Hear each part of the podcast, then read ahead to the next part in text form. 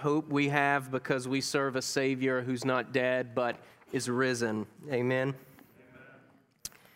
If you have your Bibles, I would encourage you to turn to uh, Numbers chapter 23. Numbers chapter 23. Last week we concluded our uh, sermon series working through the book of Second Corinthians, and this week um, is, is a week where uh, all of us at the different campuses, we're preaching standalone sermons before we launch into the, the new sermon series that uh, you heard Pastor Sean mention in the video uh, earlier in the service, uh, which is our core. Uh, we're going to be preaching through our core values over the course of seven weeks. And so, we, as Pastor Randy already mentioned, we would invite you to be a part of a small group uh, so that you can really work through, talk through the core values that you're going to hear preached on uh, every Lord's Day for the next seven weeks. And we have sermon questions that are available for you uh, out in the lobby area on the bookcase that you can pick up uh, that, that uh, pertain to the sermon every single week. We have, we have them out there for the sermon that you're going to hear this morning. And so we would just encourage you guys to find community by getting plugged in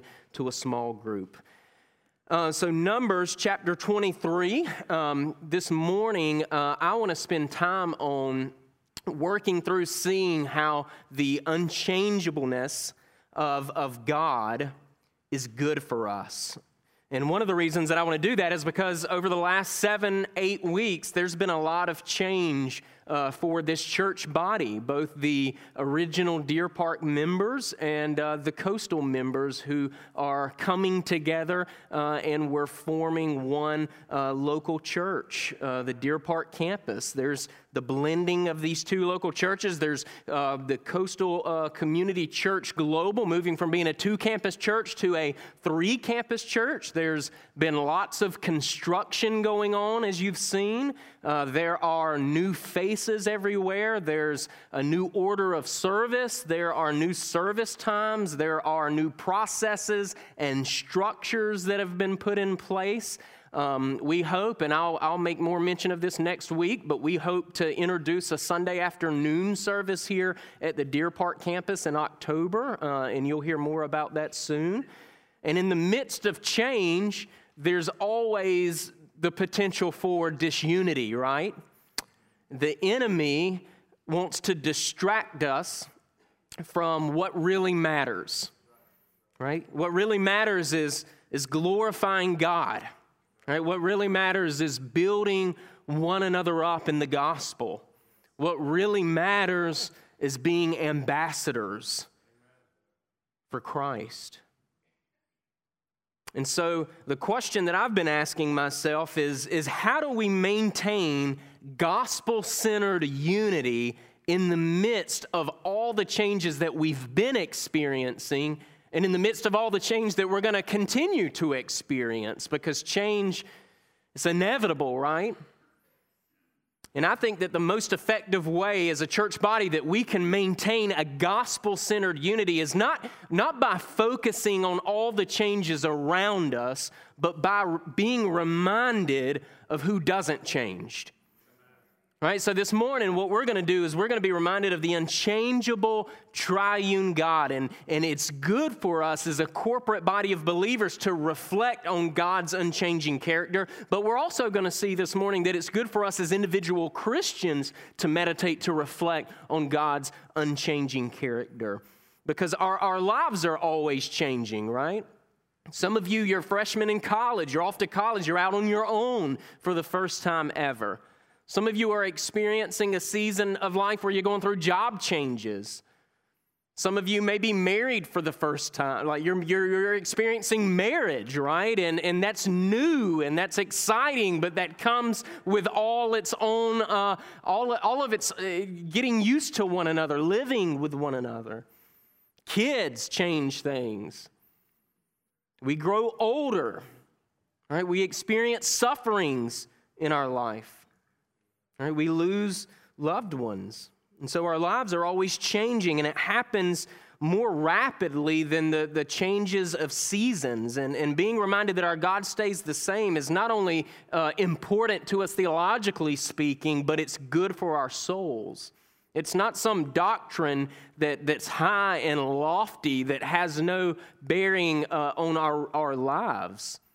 The rubber really does meet the road for us when we think about God and his character when we reflect on it. And so this morning, I'm going to read Numbers chapter 23, verse 19, and I'm going to, I'm going to read some other passages as well.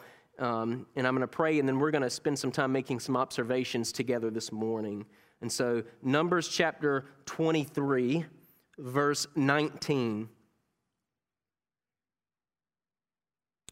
God is not man that he should lie, or a son of man that he should change his mind. Has he said, and will he not do? Or has he spoken, and will he not fulfill it? This is God's word. So let's go to him and thank him for his word and ask for his help this morning. Heavenly Father, we do thank you for your word, God. We were reminded by Brother Bobby that your word's holy, and the reason your word's holy is because you are holy and you spoke your word. And Lord, we do confess that your word has been kept pure sovereignly by your Holy Spirit throughout all ages, and we can trust your word. We can trust its unchanging character because you're unchanging. And so, God, I pray that your Holy Spirit would soften our hearts, would open our eyes, Lord, would help us to um, pay attention this morning, reflect on you, and Lord, as a result, you would be glorified and we would be changed forever. And I pray this in our resurrected Savior's name, Jesus Christ. Amen. So, if you're taking notes, and you can find the notes in your bulletin, the first thing that I would have you write down just from this passage of Scripture is that God is perfect. And, and this is me putting the Scripture positively because we kind of have this, this compare and contrast in Numbers chapter 23, verse 19, with man and with God. And it's in the context of Balak the, the king of Moab. And if you know anything about the Moabites, they are descendants of Lot um, from uh, an incestual encounter with his daughters, and they're attempting to, to he's, uh, King Balak is attempting to get a prophet, Balaam, to curse the Israelites, to curse God's people. And in the context of this story, if you were to read uh, even just one chapter before Numbers 23 19, what you would see is you would see an angel of the Lord appear to the prophet Balaam. And when we see an angel of the Lord, what we're seeing here is the pre incarnate Christ. Balaam the prophet is having an encounter with the pre incarnate Christ, and Christ is appearing to him and he's instructing Balaam that he will only speak the words that he's given by God. He's to speak no other words but that which is given to him by God. And so King Balak is trying to get Balaam, the prophet, if you're tracking with me, to curse God's people. And the angel of the Lord appears to Balaam and says, What you're going to do is say exactly what I tell you to do. And so, what happens, what's given to Balaam by God, is not a curse on God's people, but it's a blessing on God's people. And, and this angers King Balak. And, and in the midst of this back and forth in this Numbers passage, if you were to read it, in the midst of this back and forth, we have Balaam's confession to King Balak as to why he can't curse God's people, why he can't curse the Israelites. And this is what he does. We see it in, in 19. What Balaam does is he blames God's unchangeable character here in verse 19 and uses God's character to demonstrate to Balak that he, as a prophet, can't reverse God's decrees. He can't change God's will because God is unchangeable and he can only speak that which God has given to him a blessing on God's people, not a curse. So, with, with verse, in verse 19, the passage I just read, we see man characterized by, by two opposing qualities to that of God. We see man characterized as, as, as one who lies and as one who changes his mind, right? Man lies, man changes his mind. And everybody in this room knows that this is true because we do this, right? And in contrast, the prophet Balaam confesses that God doesn't do this, right? God doesn't lie. God doesn't change his mind. God even says, uh, he tells Moses right before the, the, the, the, great Exodus, in Exodus chapter 3, verses 14 and 15, God says to Moses, and if you've been in church life for any length of time, you know this. He says, I am what? Who I am. I am who I am. And, and Moses is instructed to say that to the people of Israel. He's, he's, he's instructed to say, I am has sent me to you. And then God says to Moses, Say this to the people of Israel the Lord, the God of your fathers, the God of Abraham, the God of Isaac, the God of Jacob, has sent me to you. This is my name forever, and thus I'm to be remembered throughout all generations. Generations. And so, so God, He's revealed to Moses, He reveals, reveals Himself to Moses as I am who I am.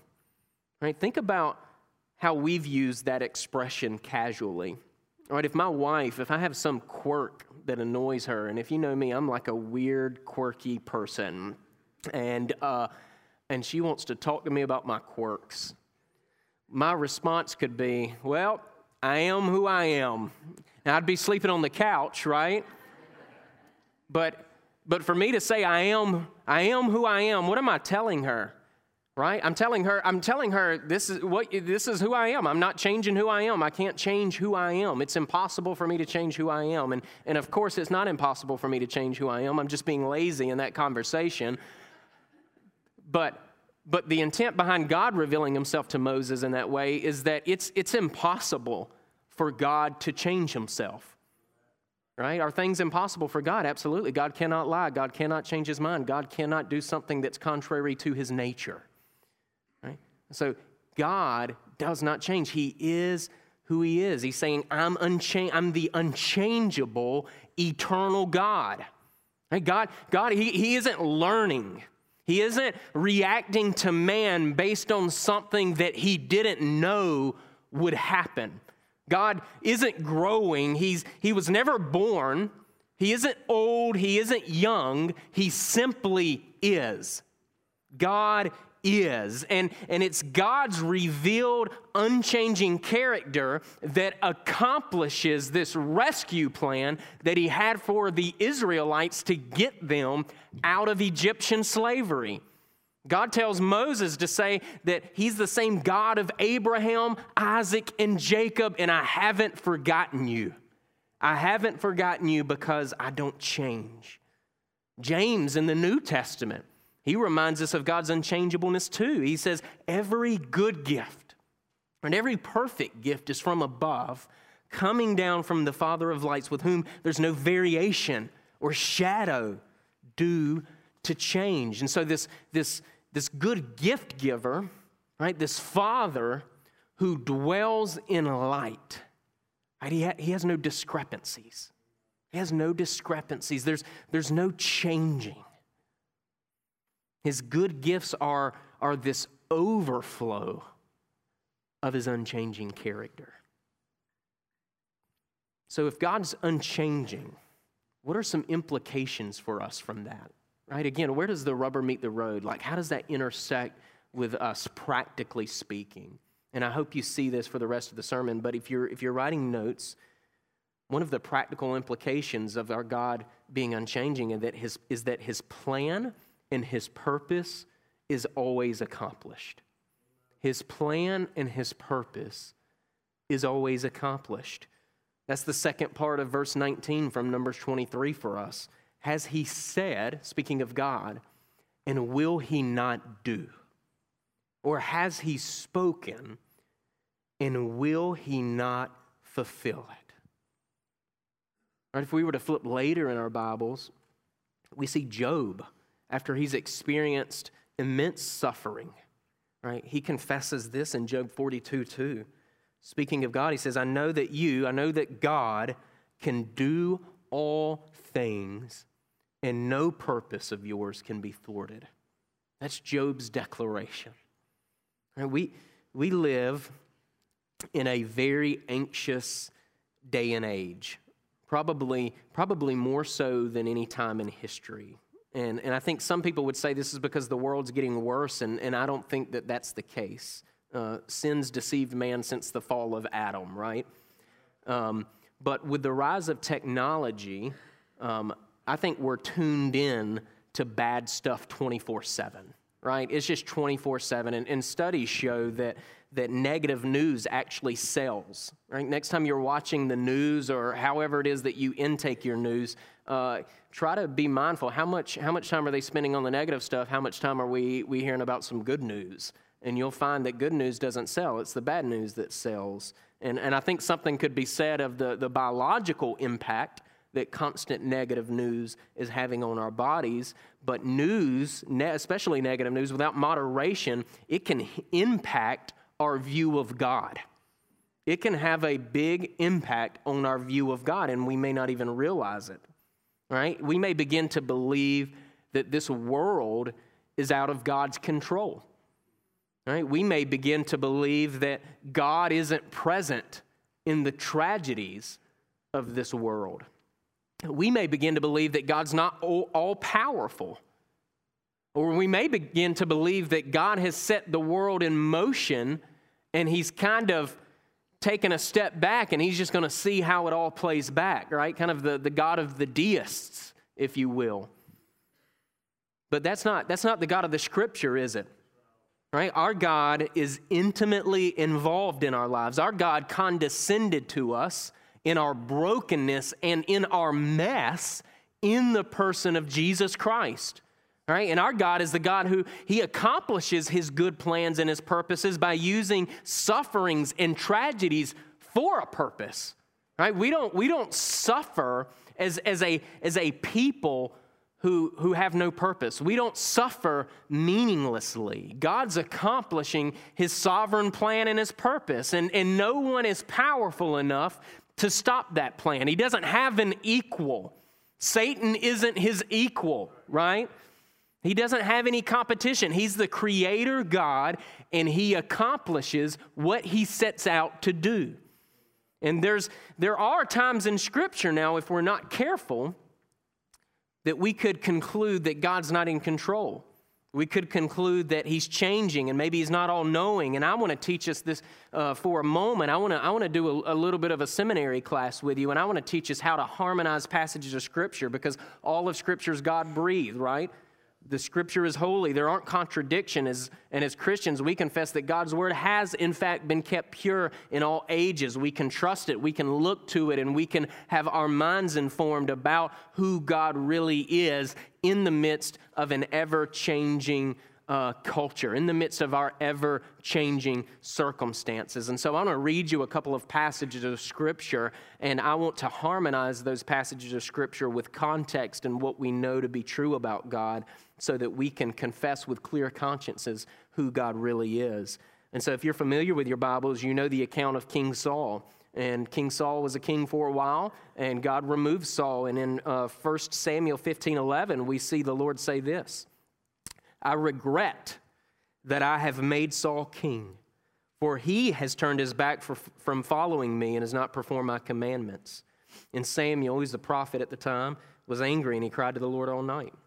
And if you were to go earlier into Genesis, right, we see all the wickedness that has filled the earth so quickly. And our text says, Moses writes, the Lord regretted. Some of your, your translations say repented that he had made man on the earth. And it grieved him to his heart. So the Lord say, the Lord said, I'll blot out man, whom I've created from the face of the land, man and animals and creeping things and birds of the heavens, for I'm sorry that I've made them. Right? Both of these passages use the word regret or regretted. And again, some translations say repented. And in difficult passages like this, in the midst of an ever changing culture, we got to begin by remembering what we know can't be true about God. What we know can't be true about God when we're thinking about God in the context of all of Scripture. The first is this regret or repent at face value. It seems to indicate that a mistake is made, right? And if that's as far as we take this passage, what we have to do is conclude that God makes mistakes. And if God makes mistakes, then he's not perfect, which is the very first point that we you jotted down in your notes. Perfection demands perfection. Now, perfection and holiness are two sides to the same coin, and the scripture declares that God's holy, that he's set apart. You see that all throughout Scripture. You see the seraphim in the throne room of God in Isaiah chapter 6 declaring that, that God, in, in this Trinitarian formula, He is holy, holy, holy. The whole earth is filled with His glory. And it's God's holiness, it's God's perfection that makes us need Christ. We're not holy. We're a sinful people. We're not perfect. We need to be made holy. And Christ makes us holy by the power of the Holy Spirit and allows us to enter into a right relationship with God. And so, if God isn't holy or perfect, then we don't need Christ, right? If God isn't holy or perfect, then God isn't much different than us and He's not deserving of our worship. But we see this language in these two passages of Scripture, and we see things going on in our culture. We see the ever changing things going on around us, and we got to wrestle with this text regret or repent, sorry, grieved. What do we do with them? There's one commentator I enjoy reading, Matthew Henry. He helps us a little bit here. He says, When in Scripture God is said to repent, it is not meant of any change of his mind, for he's of one mind and no one can turn him, but only a change of his way. So these passages we see, they're not speaking to the character of God. If we are careful, if we carefully read them, they're speaking of God's action. So if God has changes in his action, at one point Saul was king, God then removes Saul from being king. The earth existed with all its wickedness, and then God floods the earth. We see these actions, and these actions of God are consistent or in harmony with his unchanging character. In order to see this, what I want to do is take these passages in context of the rest of Scripture. And so let's briefly break down these two passages. But what 1 Samuel 15 11 is saying is that God's plan before the foundation of the world was to have Saul be king for a season and then raise up a new king. That was always God plan, God's plan. So this text is indicating an outworking of God's eternal decree, a plan that God made before he created the world. Now, this new king that God raised up was who? Does anybody know? David. And David is described as what? A man after God's own heart, right? So, this new king that God raises up is a man after God's own heart, and that man would be a type of Christ. When we read about David, it should remind us, it should uh, take our thoughts to Christ. And, and David's this type of Christ that would remind the Israelites that a better king is coming. You've had Saul, I'm giving you David. David's great, but I only want David to serve as a reminder that one day a better king than David is coming right? And that man, David, he was a rescuer of God's people, right? He rescued them from the blasphemous Philistines. And just as David was this better king than Saul, so Jesus is the greater David. Right? In Jesus' incarnation, he came from the lineage of David. Jesus is the better David, he's the better king.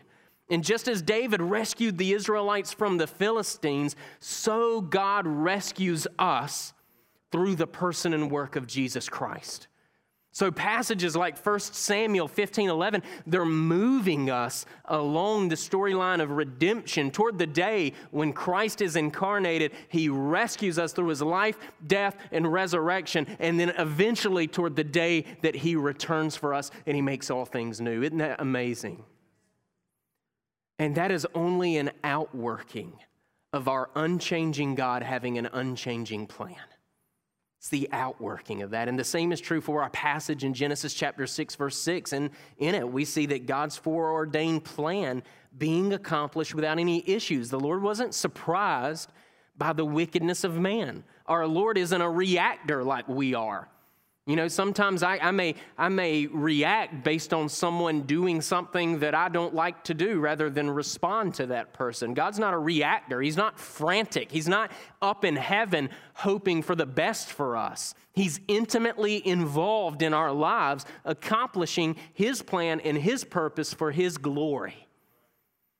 And our text indicates that it was God's will for a season for the earth to go in a certain direction. And in this season, as we read in the first six chapters of Genesis, proves to us that we need God's unchangeable intervention, right?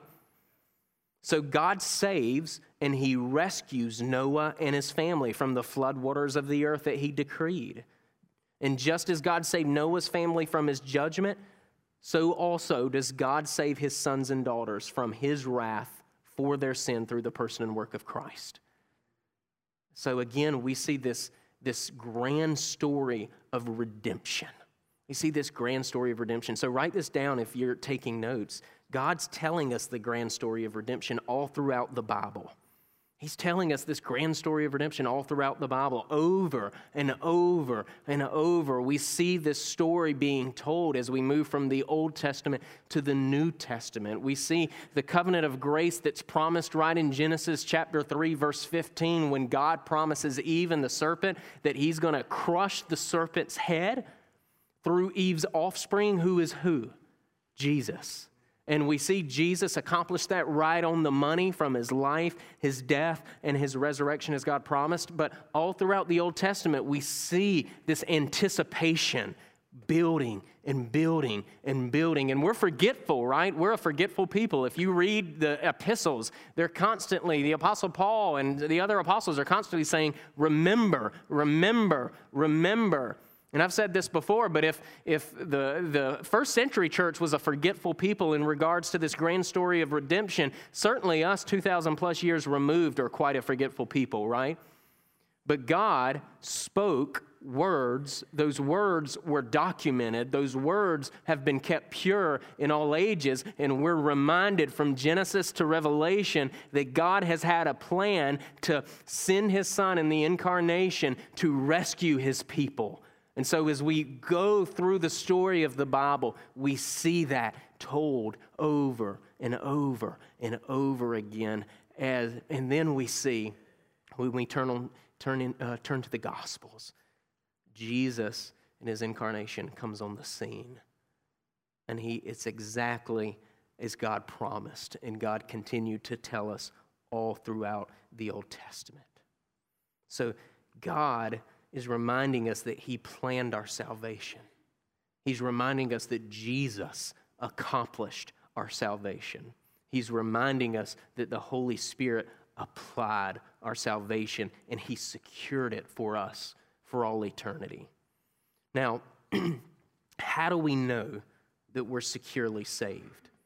In the, in the midst of our ever changing emotions, in the midst of what can, from our vantage point, seem like chaos all around us at times, in the midst of our sufferings, in the midst of our own personal sins, how do we know that we're saved for eternity? We know this God doesn't change in who He is, therefore, He will save His people. God does not change in who He is, therefore, He will save His people. Malachi 3 6. For I, the Lord, do not change. Therefore, you, O children of Jacob, are not consumed. You read that again. For I, the Lord, do not change. Therefore, you, coastal deer park, are not consumed. Those of you who are in Christ, right? Those of you who look to the scripture and you agree with your condition you agree that, you, that you're dead in your trespasses. You agree that it's only God in the person and work of Christ that can take your stony heart and turn it into a heart of flesh.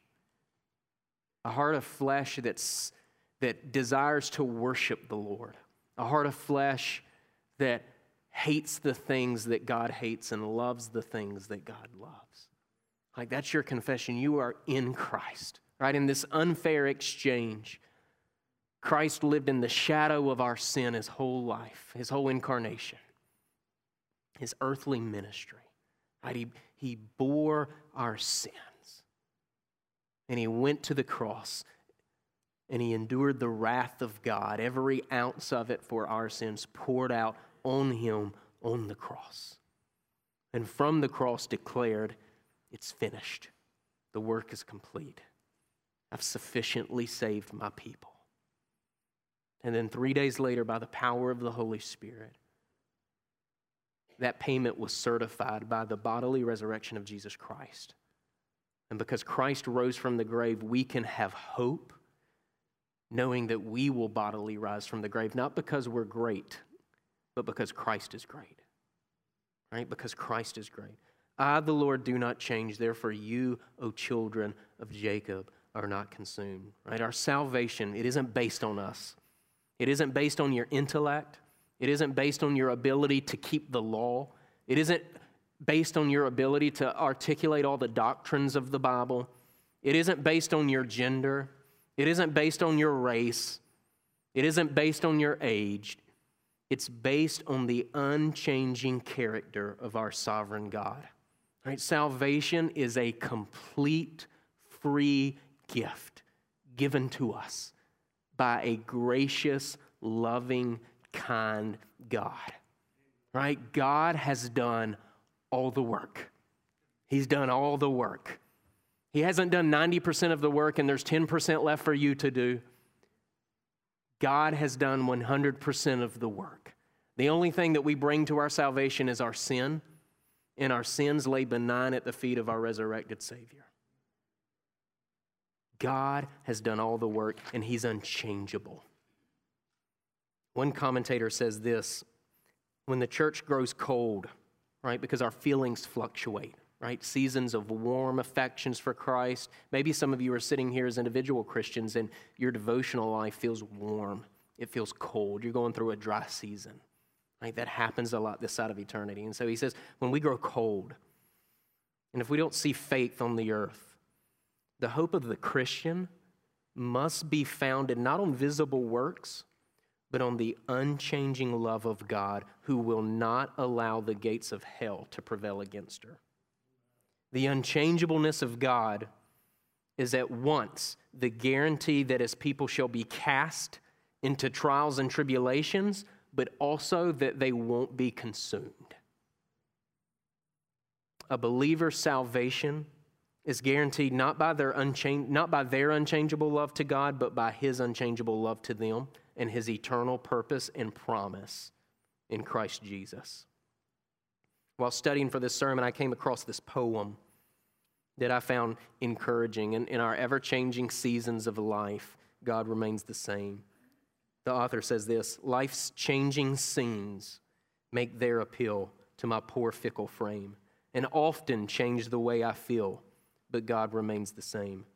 When circumstances fluctuate, my hope may rise or fall, but God, unhindered by my state, is always over all. Though hopes and fears by turns arise to steal my heart away, the truth without such lows and highs abides from day to day. Though prayer may change a lot of things if God in mercy grant, despite their fancy reasonings, my fickle feelings can't. Unaltered by my feeble sense, all things are in his hands. By unaffected providence, the final outcome stands. God's unchangeableness is good for us, right? Amen. His love for us is grounding is grounded in his unchanging character. His love for us is grounded in his unchanging love for his glory, and that's ultimately good for us because that's not a shaky foundation. Our salvation is secured. That's why we worship each Lord's Day. That's why, in the midst of changes, we can have unity as one local church. So we need to think on that. We need to meditate on that. We need to cling to our unchanging God because our final resting place is secure, rest secure in Him. Let's go to the Lord in prayer. Heavenly Father, we thank you that you're unchanging, God, and, and your unchanging nature your unchanging character is the foundation for our hope, it's the foundation for our salvation, it's the foundation by which we can have unity as brothers and sisters in Christ, moving in the same direction, glorifying you, building each other up, and advancing the gospel to every tribe, tongue, and nation. And so, Lord, we worship you this morning. We're so grateful to be here this morning because you are a great God. We love you. We love you. In Jesus' name, amen.